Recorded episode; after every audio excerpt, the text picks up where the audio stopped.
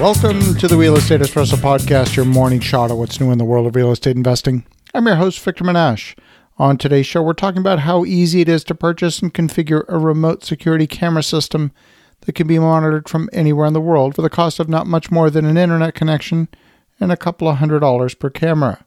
Security is one of those expenses that will rarely make you money. It can only cost you money and, on the rare occasions, save you from experiencing financial loss. The most expensive form of security involves having a live person on site, either on a continual or rotating basis. The problem with live patrols is that you can't be everywhere all the time. You never know when an incident will occur. Traditional security systems have been proprietary and costly, but technology's improved significantly, and it's now possible to design systems that deliver campus wide coverage for very reasonable cost.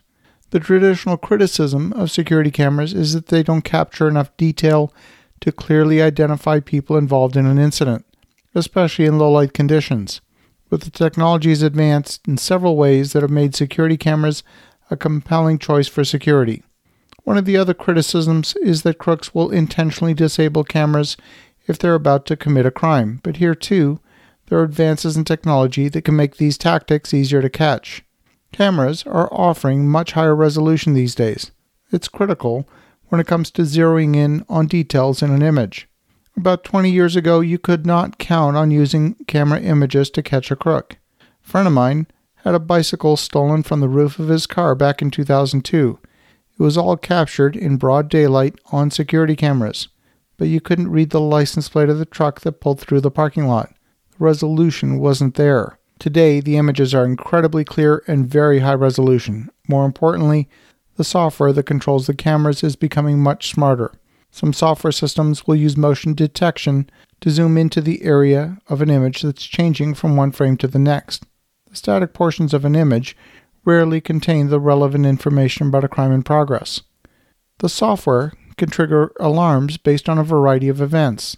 The newest systems can detect the loss of signal at a camera and trigger an alarm based on that. If you design your system so that a given area is covered by more than one camera, then it becomes difficult for a crook to disable a camera without being detected.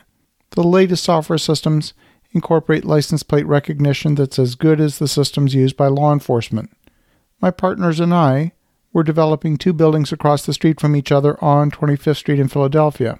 One weekend, the copper pipes in one project completely disappeared. They were stolen. The security cameras in the building across the street captured the entire multi hour theft. The crook happened to know about these construction sites. He had worked for the cement company that had poured the foundations on one of the buildings. He even wore the sweatshirt that bore the cement company logo on it. When we presented the CEO of the cement company with the video evidence, he immediately wrote us a check to replace the stolen copper.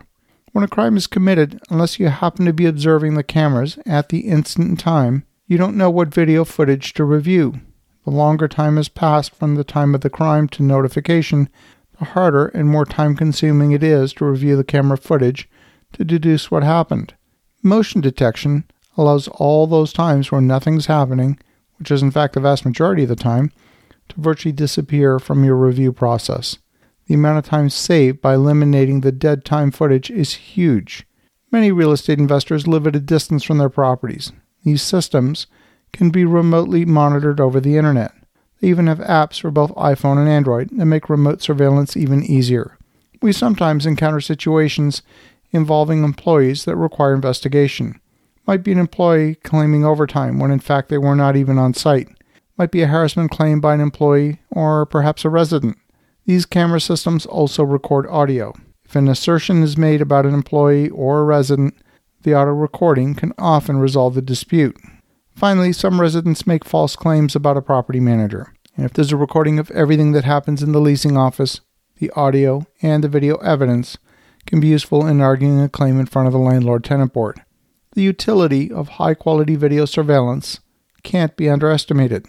One of the objections I often hear is the cost of wiring and providing power to these systems can be quite high. We use a system called Blue Iris that's compatible with hundreds of different camera brands. This system is capable of handling up to 64 cameras on a single computer. In a campus setting, we use cameras that provide the power to the camera over Ethernet wire. This keeps the cost of wiring down to a minimum. If you're having problems with security on any of your properties, you may want to consider digital surveillance. As you think about that, have an awesome rest of your day. Go make some great things happen. We'll talk to you again tomorrow.